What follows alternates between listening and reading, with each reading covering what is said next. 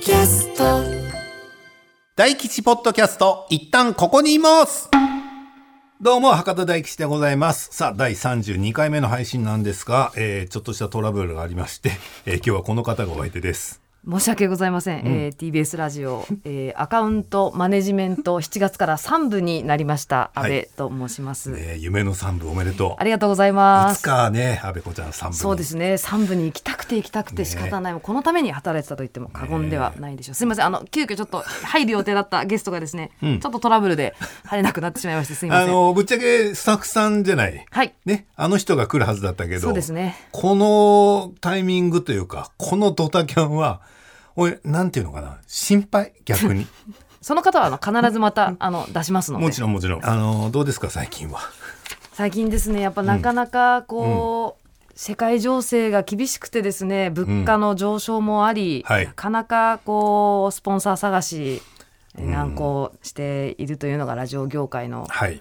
えー厳しい状況でござい営ます。業は大変だよね。で、あの、まだあれだよね、その、言ってもさ、やっぱね、公共放送じゃない、地上波って、ね。そうですそうですうんだから、あの、なんていうの、どんな会社でもいいってことないじゃん。そうですね一応交差というものがあありまするからね。はいうん。だから、そういう条件とかはね、んほら、だって世の中にはね、ねたくさん企業があって、はいたくさん CM 打ちたいっていう会社あると思うんだけど、うん。とはいえ、そうですね言ったら俺の知り合いのラーメン屋さんとかに頼もうかって、いやいいんですよもちろんそこは断れよ。そこは断れよ。話にならないから。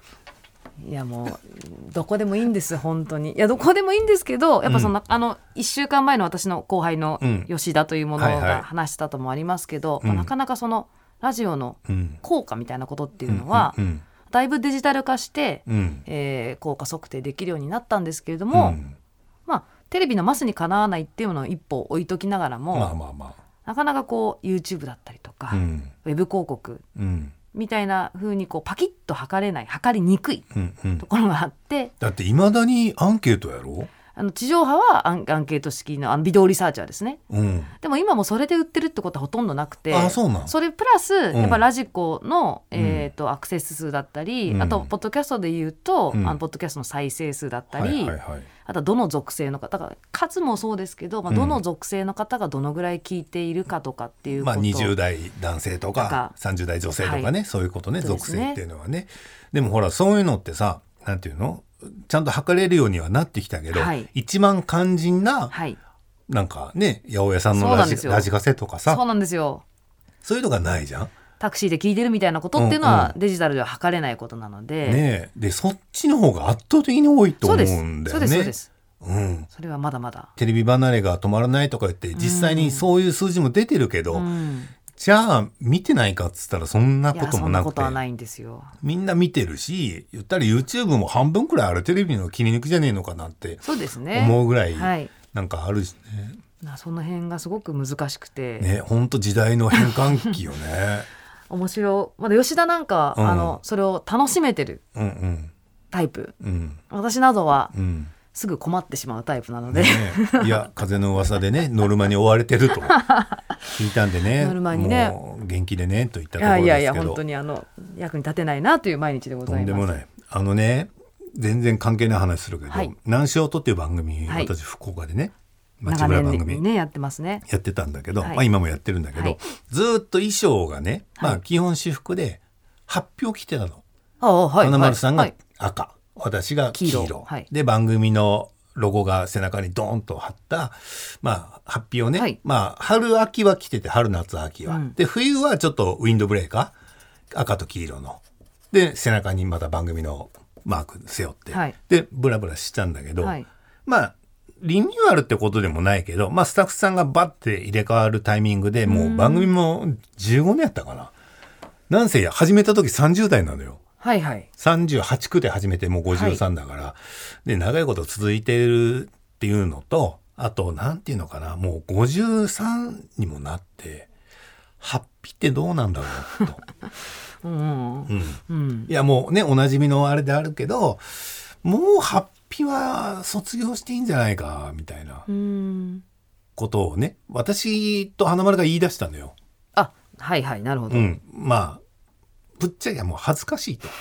あハッピーで街を歩くのが昔昔は知名度がなかったからうん、福岡県内でも、はいはい番組の知名度もないし花丸大吉もよく分かってないっていう方が多かったから宣伝を兼ねて8匹来てたんだけど、もう本当ごめんなさい天狗だと言われたらそれまでだけどもう今はもう顔も名前も知れ渡ってるから、でわざわざね、あの街をブラブラしてる時に8匹ってやっぱ目立つから、はい。で今ってほら道路沿いを歩いてる時にみんなスマホ持ってるから、はいはい。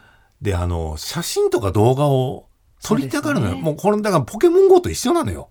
俺らもう街にいるポケモンなんよ、ではい。はいまあみんなね撮るもんないし撮ったところでだと思うけど、一応撮ろうっていう人が多くて でまあ後部座席とかから撮られる分にはいいけど、ん。ドライバーさんがさあスマホ出してガチャガチャとかやるのがすごく目につくようになったから、まあ、なんていうのかな、田舎町を歩いてて、まあ集団で歩いてるから、カメラさんのスタッフさんとかひでたら20人ぐらいで歩いてるから、そら目立つのは目立つんだけど、もう一回このハッピー脱ぎませんかっていう、そういう理由もあってね。はい。まあ僕らも恥ずかしいし、もう街に迷惑もかけるし、何より番組ももうちょっと飽きられる年月経ってるから、変えたの。あはい。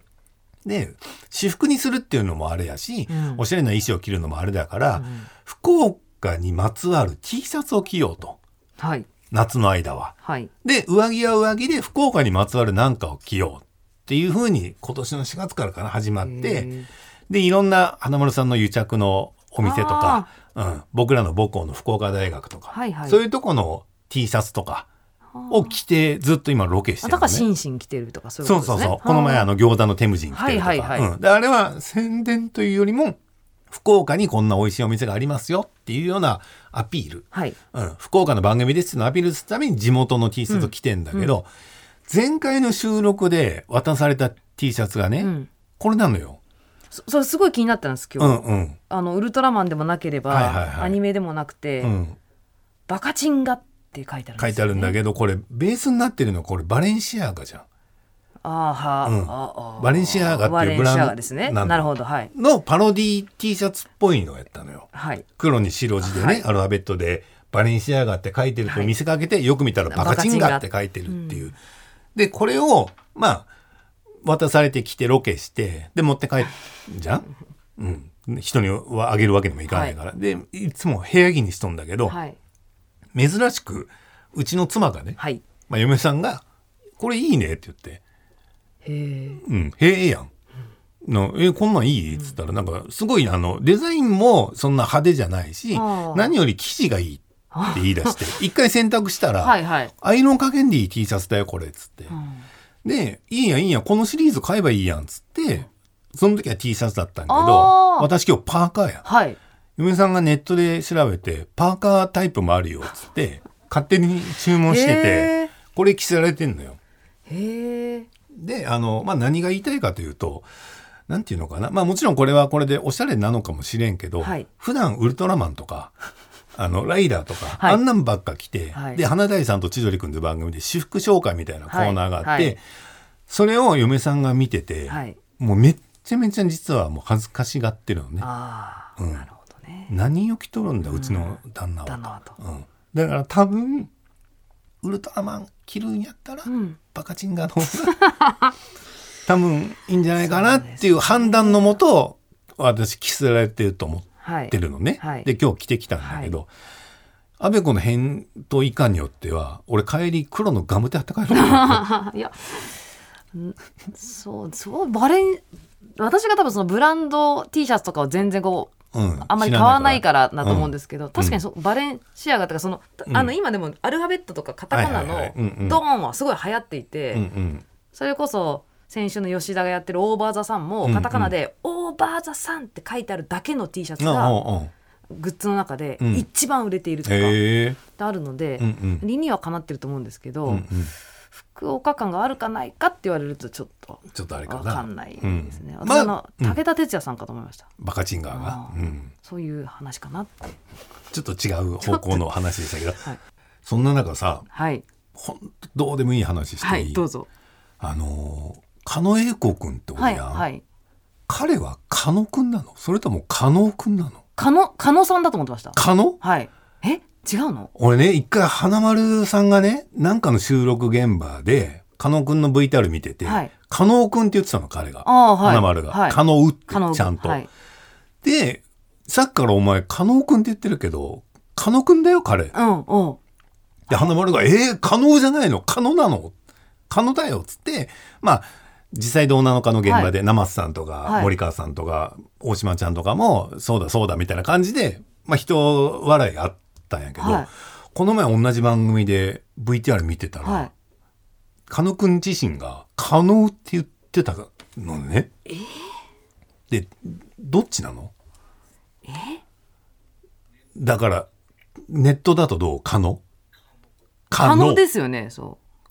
可能でいいんだよね。はい加納栄光さんですねいいよね。可能。でもうん。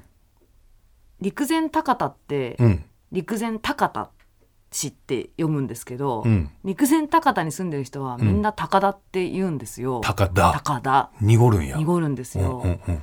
だから加納加納さんは多分本名は加納栄光なんだけど、うん。自分で言う時はもう加納って言っちゃってるんじゃないですかね、だから、存在しないはずの「う」が現れてるのかな。かもしれない。だから向こう地元の方ははきっと、かなんかの「う」がつきつく感じの呼び方とか,、まあかうん。これでこの感じで加納さんもいらっしゃるんで、そうよね、はい。難しいよな、これね。むず。らこの前、笑い飯のネタ見てて、なんかのね、はい。象のネタやってたのよ。はいで、象は、ゾゾウさんのゾウですか、うん、はい、動物の象。はい。象はひらがなで書くと象うやけど、ああれをわざわざ象って呼ぶっていうネタやったの。あはい。ええねん、うわ、おえねん、あそこ、象やねんとか言って、あ象、象さんとかいうネターを、あー。笑い飯がやってるのを見て、ああ、日本語って、ね厚切りジェイソンじゃないけど、むずい。ホワイジャパニーズピープルだよね。うん。ね。本当に。うん、じゃあもう、あ、解決した。じゃあ、可能でいい可能です。はいやっぱオフィシャルは可能でいいんだよね。はい加納さんです。可能って言い出すとちょっとおかしなことだね。はいただ自分で言っちゃってるんでもうそれはもうどっちでもいいのかもしれないですけど。本人が自覚を持って言ってるのか、それわかんないですね。可能のつもりで僕が勝手に「う」が聞こえてるのか分かんないけどね、やっぱ確かめていくの大変だよね。大変です。濁る人と濁らない人おるやん、渡辺さんとかも、うん。渡辺って書いて渡辺さんなのか渡部さんなのかがいるんで、はいはいはい必ずあの、はいメールアドレスを確認して、はいはい。あ渡渡部だなっていうのが、うんうん。やっぱ営業になって圧倒的に人に会うことになったので、うん。うんそれはすごくね。やっちゃいますね。で営業やとさ、はなんていうのかな。一回会った人のことを忘れちゃダメな時あるやろ。絶対ダメですね。特に、あの大事な人は絶対に忘れちゃダメです。でもラジオ制作してる時なんてもうそんな人だらけやったやん。そうですね。誰だろうな。ね。誰だろう誰なだろうな。そう。私も今もそうだけど。もちろん顔わかるけど名前わかんないな。な誰だったかなことの人。マネージャーさんがすごい激しく変わられる事務所の方とか、はい。えそんなんあるんだ。あとはレコード会社の方で例えばうん。CD 持ってきてくれる方とかも、うんうん本当に1年も経たないで結構その担当の方とかが変わっちゃうと、うんなんか名刺出す時に「お会うんうんいしましたっけ?」みたいなのねやっねでたまに違う会社で同じような仕事してる人いるじゃん。ういます。い移籍しましたみたいな方もいらっしゃいますので、はい、でもそれはまあお互いそうだからそうですね。言ったらね、はい。なんかスルーできたけど、すね。営業職になるとねそして向こうがクライアントになるとねそうですなねかなか大変ね、やらかしまくってますよだから。うん、毎日のように、うん。はい。でも今まだ30代やろいやもう40です。え？なったっけ、はいもうなってます。そうねおめでとありがとうございます。本当。うますます忘れていく一もう体なもう忘れていくし、うん。見た目がその年齢になかなか追いついていかないタイプだと思うので、うんうん。その小僧感が抜けないのもあるうんし、うん。まあ、体が小さいとかっていうのもあると思うんですけど、うんなんかこう貫禄も出なければうん。威厳も出ないまま、うん。なんか本当シュリンクしてってる毎日ですね。なんですかね。ひげ生やすしかないな。ひげ生やすしかないな先週の話だとそうですね。な。久保田にペンもらおうかな。あ久保田が書くやつ持ってあ、るから。でもねなんかで聞いた見たのかな高級時計ってあ意味わからんやん。あ、はい。腕時計でロレックス100万とか、はい。はい。ね。もうぜ税金対策でしょっていう単語しかいやいやいやいや。出てこんのやけど、はい。なんでみんなあれつけるか、金持ちが、はい。例えばホテルでこうチェックインしてる時に見てるんだってね。そうなんですよ。フロントマンとか時計を。がそうなんですって。まあホステスさんとかもそうらしいけど。営業マンもそうらしいですよ。だからなんかなんだろうなちょっと小さめの腕時計とかさね。そういうのが似合うんじゃない安倍子ちゃんは。あもう格好から入るしかないですからね、うん、でもね昔に比べたら当たり前やけど貫禄はついたよ。それは年だからなんじゃないいですか？やでもやっぱ服装と思う。あ服装ですね。スーツ着てるんでね、うん。それはやっぱそれはねそんな心配せんでいいと思うよ。いいですかね、うん。じゃあ実力の問題ですね。あとはちょっと頑張ります。いや。なかなかな大変と思ういけどね。やいやいやあの優秀な、ね、営業マンの後輩がたくさんいるので、うん。あのまあなんとか頑張りたいなと思ってます。で今日ちょっとその、うん。三船ディレクターが、はい。全部紹介しきったよってうん。言って、うん。一個残しちゃったって紹介して、うん。さらにもう一個見つかった BGM というのがああはいはいはい。大変申し訳ないんですけどちょっすみまとせん。あのえっ、とラジオネームうん。望月ひかりさん。はいえー、表題の件で応募したくジングルと BGM を制作いたしましたとありがとうございます。4月に送ってくださってたんですが、うんえーちょっと埋もれてしまっておりましすてみません。発掘されましたので、はい改めまして、えーうんこの望月ひかりさんの、えー BGM 聞きましょうどうぞ。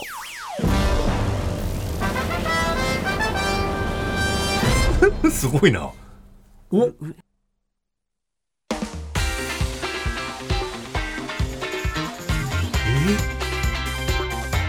えー、えー改めましてこんにちは。博多大吉です。あめっちゃすごくない？これ。すごいですね。プロの方かしら？プロの方っぽプいですよねロやろ？これどう？でも当時ね。アイコンがピアノを抱えてらっしゃるのでおそらくプロの方なのかしらね。えすごくない？これ。最初はウルトラマンっぽかったですうん。最初はもう完全にウルトラマン風のジングルよね、うん。でこれが BGM っていうかオープニングだよねこれね。どう考えても、うんえちょもう一回ジングル聞いていい？ジングルびっくりした。こ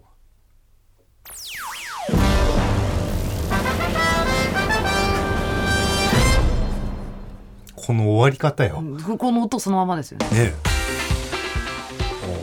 ちょっと読んでいいですか、うん。シャープ19を聞いていた際にこれで音楽の紹介は全てだとおっしゃっていてうん。その後21で自分の曲が聞かれていない方からのメールがあったと思いますが、うん。私の曲もまだ流していただいていないと思います。いつの放送で発表されるんだろうと思っていたので、はいはい。うん。びっくりしました、うん。ぜひよろしくお願いします。ということで今日やりました、はい、望月さんひかりさん本当に申し訳ございませんでした。こんな力作を危うくねはい、タンスの肥やしにはい。するところでございまはい、した、三船のパソコンのゴミになるところでした。本当にすみません。もう申し訳ないですと言い訳しとくとね本当あのゲリラ的にやってますんでね。うんなんていうのかな大っぴらに作業をする時間がねあんまないんだよね。三船さんはねちょっと今とにかく偉くなられて、そうそうそう。2人とも偉くなっちゃったからね、ね。うん、いやすごいな。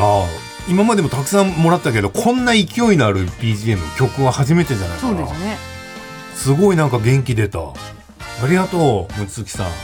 ひかりさんありがとうございますじゃあこの後流れるジングルも、うん。この望月ひかりさんが作ってくれたものです、じゃああもうじゃあ1回の放送で3回も流れるんだね。いいですね。じゃあお願いします。ね。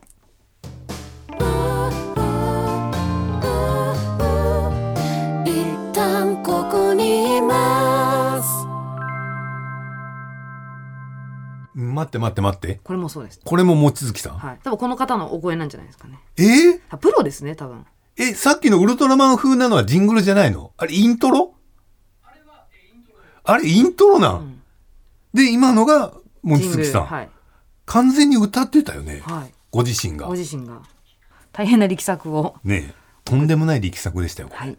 うん。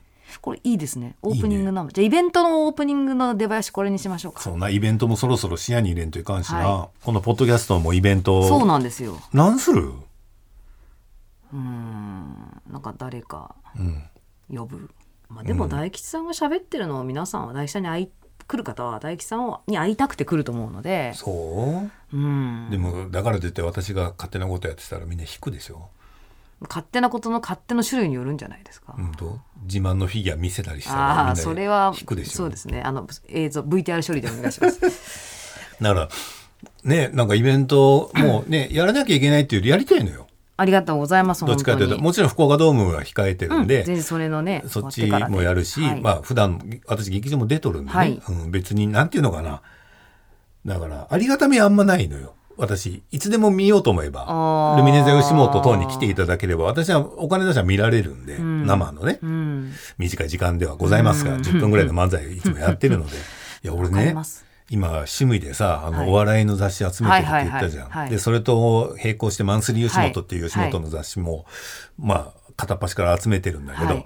80年代ぐらいのを見てつくづく思った。はい。やっぱあの時代の芸人さんって、まあ俺らも言ってたけど、はい。吉本はギャラが安いって言ってたじゃん、で、実際話聞いたらめちゃめちゃ安いの。うんうん。漫才ブームの頃とか師匠、今の師匠方。でもよう見たら、入場料がめっちゃ安いんよ。あ吉本のイベント。あはいはいはいなんか、なんかで見たら、京都花月の桂文鎮デーっていうのがあって、うん文鎮師匠がおしゃべりをする特別企画で、出演者が文鎮さん、亀岡龍太郎さん、すごいさんまさん。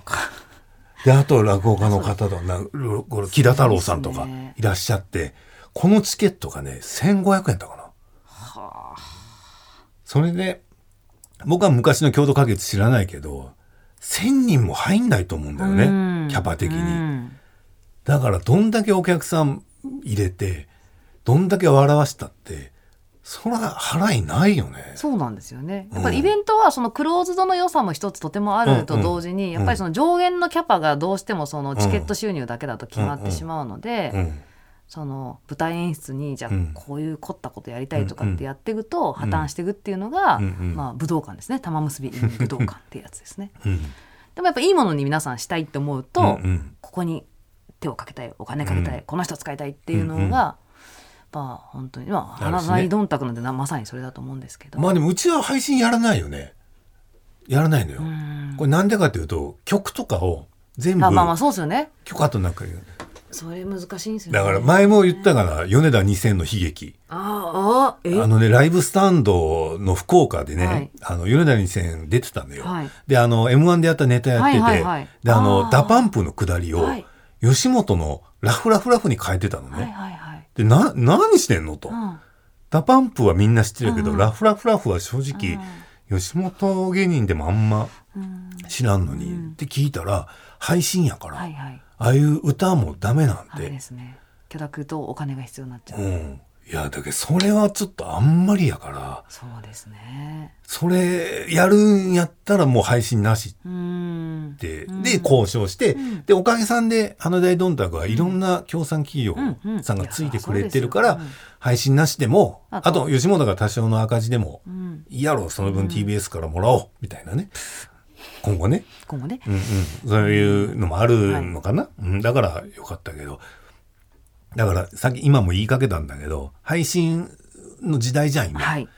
でも演者から言わすと配信されるとなんか言いづらいこともあるじゃん。いやいや本当に。それはね、その通りで。この前あのうちのイベントで言うと、うん。真空ジェシカっていう2人がうんうんうん「ラジオ父ちゃん」っていう番組をややっていて、うん。うん。配信をしてたんですけどうん。粗品、さんがゲストで来てくださってて、うんうんうん。やっぱ粗品さんが、うんあの最後のくだりで「はいじゃあ粗品が本当に今面白くないと思ってる人どうぞ」みたいなくだりの面白いこうギャこうキャッキャっていうのがあった時にやっぱすごい悩まれてたんですよね。うん配信あるんやろこれ。配信あるんやろって言ってうん悩ん。で、うん。配信あるよっていうのをおっしゃってたんですけど、やっぱそのリミッターを結局こっちでその配信っていう演出を入れるために入れちゃってる部分っていうのがあるんだなっていうのは作ってる側もやっぱ思いますね。うんうんうん、だからやってる側ももちろん、えー配信イベント何回かやったことあるけど目の前のお客さんよりも数が多い、うんうんそうですね。じゃん？はい。じゃあどっち大事にするかっていうとやっぱいねや数のあの理論で言うと配信なんだけどいやでも今ここにいる方を一番最優先させないかんのに、うん、その葛藤はねすごくあるな、うん。ーそれはでも本当にね、うん。あのそうだかといって、この前言ったけど、竹間くんの生配信みたいに、もう絶対によそで言うなよ。はい放送禁止だぞ。公害禁止だぞって、あんだけやって、やるものでもない。はい。ね、あれはあれでも竹山のキャラがあるからいいんだけど、ででもあんだけ言ったからには、よっぽどのこと言わないかんくなる。ハードル上げちゃいますもんね、うんそこは。うん。だからうまいこと折り合いがね、まだついてないんだよね、実は。うんだからげ出る側の方ですけどね。やっうん。ぱそうですよね、だから、えーうちで言うと空気階段とかがね、うん。配信チケットめっちゃ売れたりするのね、はい。シソンヌとか。はい。でも言わしてもらうと彼らコントなのよ。うんそうですだからね事前にそれはもう排除できるから、うん。もちろんアドリブの部分もたくさんあるかもしれないけど、ある程度は計算できる。だコント師は向いてんだよね、配信。そうかもしれないですね。あとやっぱね、配信でコント見た方うん。がよりなんよりで見れるからはいはいとか、うん。それはねすごくあるみたいです、ねえ、だから漫才とかあんま向いてない気もするんだよね、僕はね。うんそうです演ね演目としてね、うん、でも本当やっぱね生で来ているお客さんを最優先させますっていうのを、うん。本当に舞台袖から勉強させてもらったのが俺さんまさんなんよ。だって NGK で一回出られた頃ね。もうちょっと前、10年ぐらい前かな。もうバリッバリのさんまさん。よ、出て第一声目放送禁止用語やったからね。普段言わない、はいはいはい、うん、だから下ネタじゃない系のね、はいはい。うん、でもみんなが笑うはい。やつ、わかるやつですよね、うん、であれってもう選手先生やから。あテレビじゃないですよ今日の僕ははいっていう,、そうですね。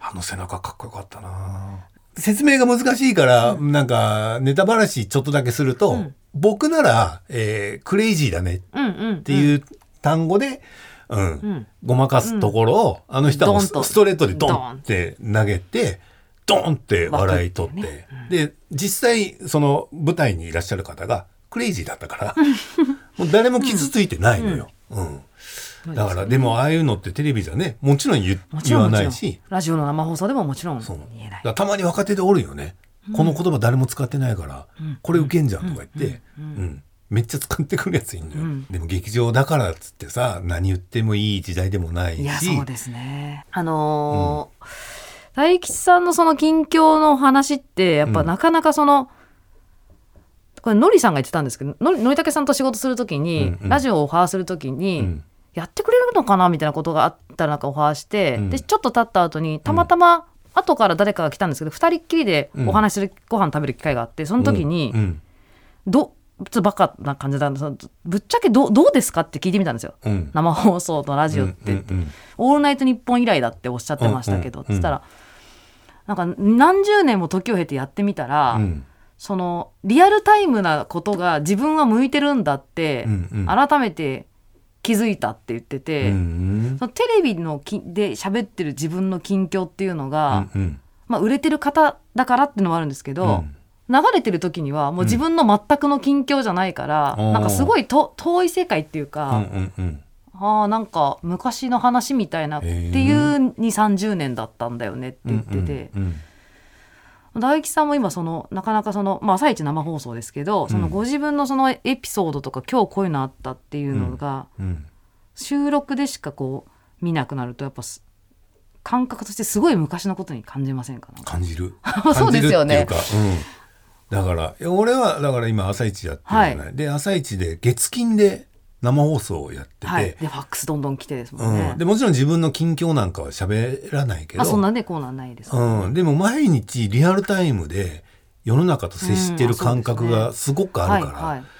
だから何度も言うけどこのポッドキャストとの距離感。そうですよね、うん。難しいですよね。あんま、うん、なんかまだ探り探りやってる面はあるね。わかります。それでどっちが楽かっていうともちろん作り込む楽しさとかあると思うんね、例えば花田さんと千鳥くんとかはやっぱある程度時間もらわないと、うん、面白いものもなかなかね、もっと面白いものできるのにって思うかもしれないけど、うんうん。でも結局私がひりつく仕事で言うと、まあ、最近呼ばれてないけど「一本グランプリ」とか、はいはいはい。あれはほぼ、ね生放送制限時間込みだから、そうリアルタイムでやってるから、うん。あれはちょっと緊張感あるかな。うん。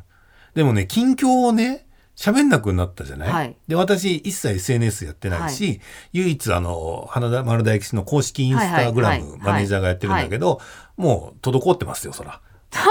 そら、はるちゃんも、花大どん、花大どんたくでそれどころじゃないんだから。そうですそうですよ。だから、なんていうのかな、喋らないと、もう分かんなくなるな。いやなんかそうみたいです。だからそれをうん。言って、なんかそうだからやっぱイベントやりましょう結論、うん。結論はイベントを花大どんたくがご成功絶対成功されると思うんで成功して落ち着いたら、あの改めてあの私だけじゃなくてうちの事業部からも、吉本興業さんに お願いに上がりますのであそうね。やれたらいいなと思ってます。だ漫才やってるけど 俺らって時事ネタとか言わないのね。そうですよね。もうほとんど言わない。はい、はいそうですよね。まあ、あの今えっ、とねなんでやらないかっていうともともと持ち時間が10分なのよ、はい。吉本の場合。はいでもうネタ自体がもう8分ぐらいあるから、余計なことできないっていうのと、あと時事ネタやる人っていっぱいいるから、で今朝ドラ受けがはい。我々の代名詞だから、はい。前のコンビを受けたりとかしうん。うんいうのにちょっと力入れてるから、お互いの近況も喋んないんだよね。だから非常に、なんていうのかな、こういうポッドキャストの回。うん。だって、ポッドキャストも言ったら、みんなの話を私聞く側だから、はいね自分のこともね、オープニングでそんなに喋ることもあんまないんで、うん、こういう機会があるとね、そうですね嬉しいけどね。ウクレレの話とかあるよ？ウウクレレだ、イベントウクレレだちょうど大吉先生いやいやいや。いや、11月15日でしょ、配信。はい俺、あのー覚えてるのよ。11月の5日から始めてんの、去年の。ああ1年間。一年だうん。1年経ちました。はいえー意外にやりますか？やりました。あいいですね、そういう報告していい？今。はいどうぞウクレレ今4本持ってる俺。ちょっと待ってくださいどういうことですか？な4曲できてるとかそういうことじゃないんですか、うん、とりあえず4本。どういうえー？1本はロケで買って、で、買ったやつがさ、はいちょっとバイオリンみたいな面白い形だったね。はいはいで、いわゆるマキシンジさんみたいなウクレレの音じゃないからっつって違うの買って、エレキギタータイプ買ったのよ。はいで、エレキギタータイプも、エレキギターだから、はい言ったら、はい。ウクレレじゃないなと思ったら、今年の誕生日にスタッフさん、うちのはいはいはい。周りのみんあはない。がお金出して、ザ・ウクレレみたいなのを買ってくれて、はい。はいはいで、この3本で実はずっと練習してたのね。で、ウクレレってサイズ4つあんのよ。ちっこいのと、めちゃめちゃちっこいのはいと、はいありますね。ちっこいのと、はちょっと大きいのとめっちゃ大きいのがあって、はいはい。で俺めっちゃ大きいのでやってたの、はあはあ。自分の体がでかいから、はあでこれでこうやってたけどなんていうのかな。YouTube の動画見ながらやんだけど、はい。その講師の先生はい。が平気で押さえてるこの弦、この指使いがもう物理的になるほど。できないな。と届かんのよ、私の指では。はい。でなんでこの先生はこんな簡単にできるのにと思って、ある日ふとこれサイズ合ってねえんじゃねえかなっていうのに 手決して小さくないですもんね。そうなんで俺と思って、で多分まあ不器用っていうのもあるけどもうちょっと楽になるのかなと思って、一つ小さいサイズのね、うん、お買い上げになったんですね。買ったんですよ。はい。どうでした？めちゃめちゃうまく弾ける。マジで。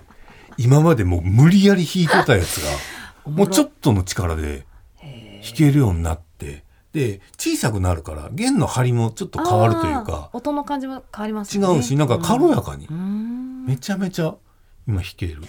じゃあな何曲ぐらい今？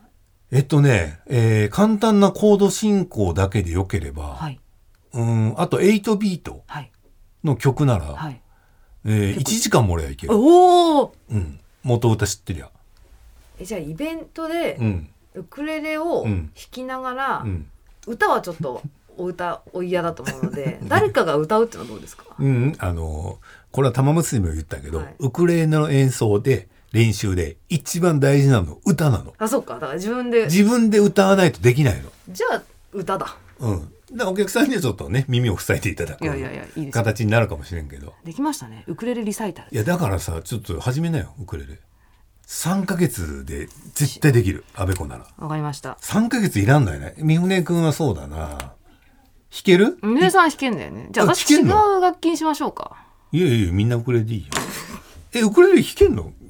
あ本当。ギターやってたんだもんね、うん、そうあギターやってたら楽勝だよね、だからウクレレやってるんだよとか言ってすごいねとか言われることもあるけどめっちゃ簡単だよね。はっきり言って。めちゃめちゃだけどねえっとねビビると思うよ。俺の演奏見たら。あの玉結びの最終はいはいはい回付近のあれ、はい。な何やったんって思うとあ思う、へえ楽しみです。うん、ある程度弾けるよ。じゃあ、ん。ウクレレウクレレの演奏をメインとしたイベントをそうね。やっていくってことでいいですか？いやーだらだら喋ったね。本当にダメだ。うん。いやでも楽しかったですよ。喋ったね今日はね。大丈夫です。はいということで、えー前回前々回ねじっくり聞いた方ならわかると思いますけど、なんかね、喉の調子がおかしいんだよね。お気をつけください。はい。安倍子ちゃんもちょっと忙しいと思いますけども、あいえいえ頑張ってくださいね。はいということで、えー前回、前々回に引き続き、だらだらとお届けしましたけども、まあこれも、ポッドキャストの良さだってね、はい先週の吉田くんが言ってたから、はいうんそれを信じて、えー今日はこの辺にしたいと思います。お相手は博多大吉と、TBS ラジオアカウントマネジメント3部、安倍でした。目指せ第2部。ベビーのいる生活迷える子育て応援ポッドキャストは育児中のパパママが集まる匿名座談会。あまりこう預けると、このお母さん愛情薄いわねとか、マリアさんも思わないんです 絶対そんなことでも自分は思っちゃうんですよね。毎週月曜配信です